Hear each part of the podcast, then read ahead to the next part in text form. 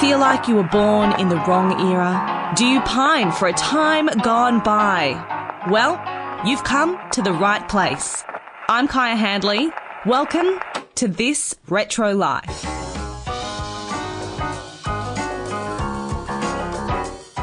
So many different things can inspire our love of vintage, but as we hear over and over again here on This Retro Life, it is so often our family members who start the fire going.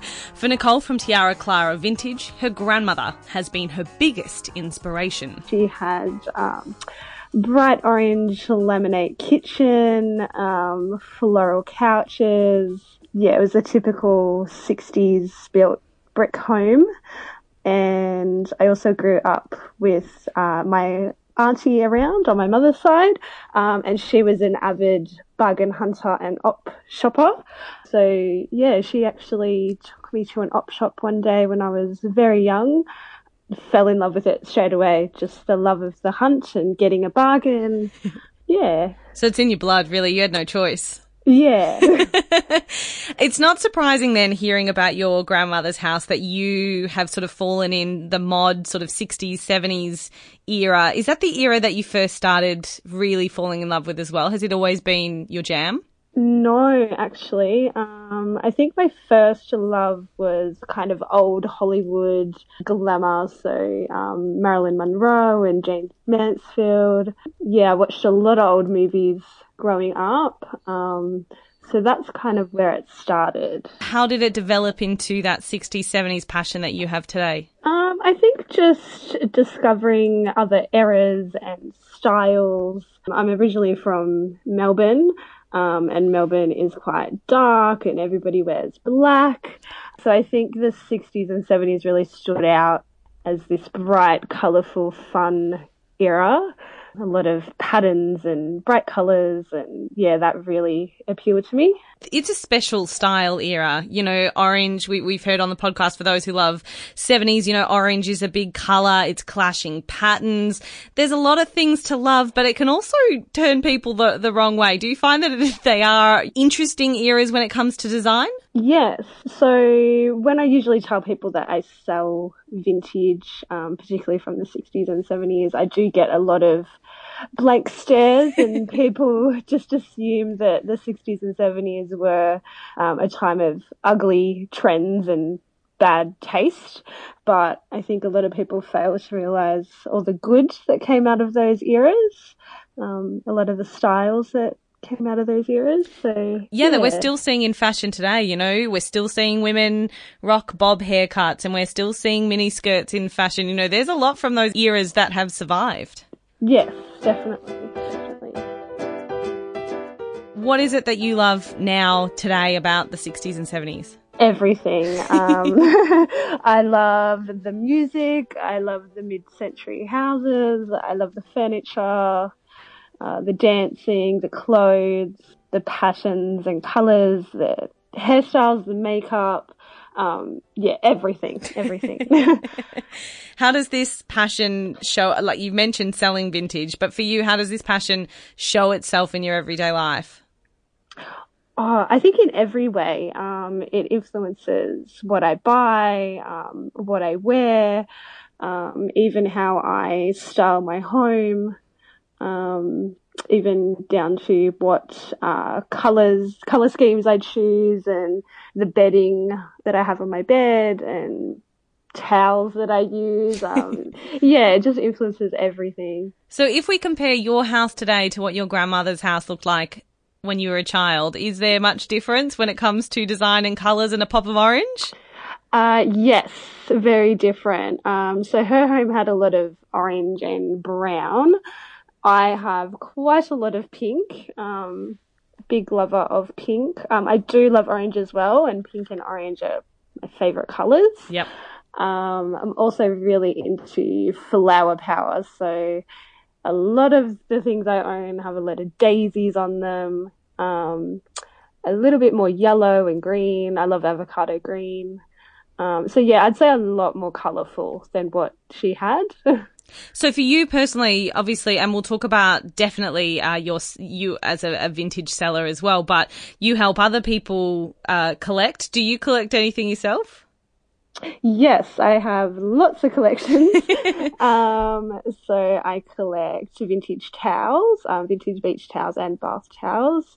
Um, I collect vintage suitcases and um, old the old hairdryer cases. They're always quite colourful and fun. I collect. Uh, I'm a big cat lover. I'm a crazy cat lady. So I, in the last couple of years, I have started accumulating a lot of um, vintage cat items. So ceramic cats and uh, cat wall hangings.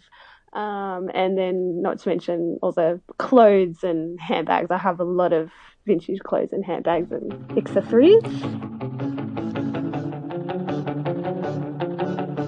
With all these vintage passions and collections, it's not surprising that the Tiara Clara Instagram page is like stepping back in time. There's pops of colours everywhere you look, and items that you thought were lost forever. Nicole sells her vintage wares mostly on Instagram, something she says has boomed in recent years. There's lots of Instagram sellers um, I guess just because it's easy, you pop up a picture and people comment or send you a message if they want to buy. Um, and yeah, I found that really easy and, um, yeah, it's a great way to connect with other collectors and sellers and lovers of vintage. Yeah, items, you know, for your own collection, but also that you sell from the 60s and 70s, are they hard to find or are you still at the, the sweet spot now where you can walk into an op shop and find some good stuff from the 60s and 70s? It can be difficult. I do find the best pieces come from overseas, so particularly the USA and the UK. So online is probably the best. But yeah, I do still love the hunt and walking into an op shop and digging through and um, finding a, a gem. Um, and you can find things out there. You just have to be patient and yeah, I guess to know what you're looking for. What made you want to go from being a collector yourself to then starting your your store, your online store, and helping other people find great 60s and 70s items? It's always been a passion to find vintage and um, even when I was younger, so when I was a teenager, um, I always dreamt of having my own store. And um, I think over the years, I just didn't think it was possible having a brick and mortar store. Um, and yeah, I think it was when I first joined Instagram and I saw other people doing it. I thought, oh, I can do this too. It's you know, I, I don't have to have um, an actual store. I can I can do this online, and it can be my side hustle. And um, yeah, it made it a bit more um, attainable. I yeah, guess. yeah, like it was manageable to have that online environment. Makes it manageable to be able to do that without thinking about, as you said, the rent of a store or being in one physical location but I did, yeah, I did um, have my logo and a store name um, a number of years before I actually started. So it was an idea in my head. It just didn't come to fruition until um, a couple of years ago. When you're selling items, what what's in big demand for people? What are they looking for from the 60s and 70s? I would say a lot of linens, so sheets and pillowcases, uh, tablecloths, curtains. Um, they're very popular. There's a lot of um, collectors and crafters um, that collect the bright, colourful flower power linens. And of course, the clothes and accessories. They're always big sellers. And from what you've you've seen, what's that mod 70s scene like in, in Australia? It's not as big as I'd like it to be. Um, Mod seems to be quite huge in the UK. A lot of the girls I follow on Instagram um, that are in the mod scene, you know, are from London or Liverpool, um, and they, you know, some girls sew their own clothes and they do the whole beehives and there's go-go dancers.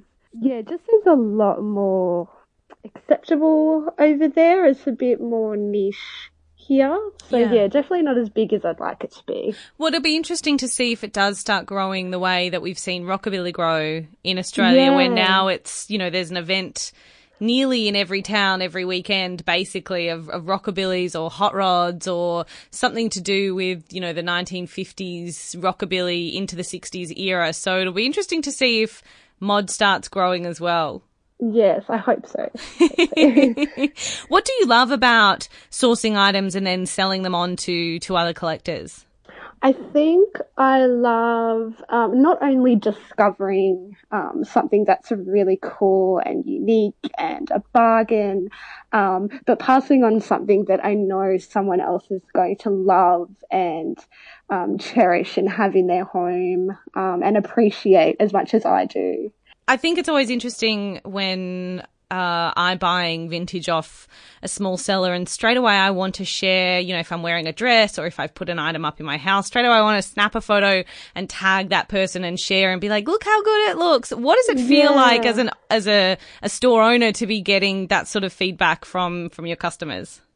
Oh, that's amazing. That, um, I think that's what keeps the passion going. Um, yeah, just sharing the love, I guess, the love of vintage. As you said, you, your shop, uh, Tiara Clara Vintage, has been going for uh, you know a couple of years now. What's the dream yep. for you? What's the vintage dream? I still dream of having an actual store. Um, that would be the ultimate, ultimate goal. Um, yeah, I hope to one day. Why do you think that we should all look a little bit closer at the 60s and 70s eras of vintage? Just step outside the 40s and 50s for just a little while. I think just the the nostalgia of it. Um, I do get a lot of comments um, of people saying, "Oh, I used to wear that," or "My mum used to use those dinner plates." Um, yeah, I don't know. yeah, no, no, no, totally. Nostalgia yeah. is is is a, a definite highlight, and I think because there's more people around from the 60s still a little bit who are who yeah. are engaging and who are starting to buy some of this stuff back. So it's really interesting to see the older generation get back into what they had as kids. Yes, definitely. Um, I did read a quote somewhere that was um, the by the end of the 60s 40% of Melbourne was younger than 21. Wow. So, yeah, all those people are um, aging now and um, but they're still into the vintage and buying it and collecting it which is great which is why we should all turn around to our grandparents or great grandparents if we're that lucky we're that lucky and say tell me about your childhood and get those yes. stories of, of life in australia america you know right around the world in the, the 60s and 70s Yes, definitely. Excellent. Nicole, thank you so much for, for speaking me, with me on, on this retro life. I love what you do. I love just following your, uh, your Instagram account and seeing the incredible things that you find and share with other people. People can check you out at Tiara Clara Vintage. Thank you so much. Thank you.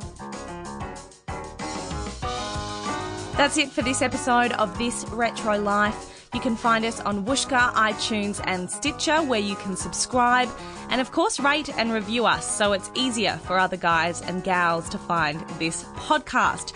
To get more information on today's guest, head to our website, thisretrolife.com or search This Retro Life on Facebook, Twitter, and Instagram. We have some photos and videos and behind the scenes and a whole heap more retro fun, so do come and check us out. As always, if you're a vintage guy or gal from any era and into anything from cars to collectibles, we'd love to hear from you. Go to thisretrolife.com and drop us a line. Until next time, I'm Kaya Handley. Thanks for listening to This Retro Life.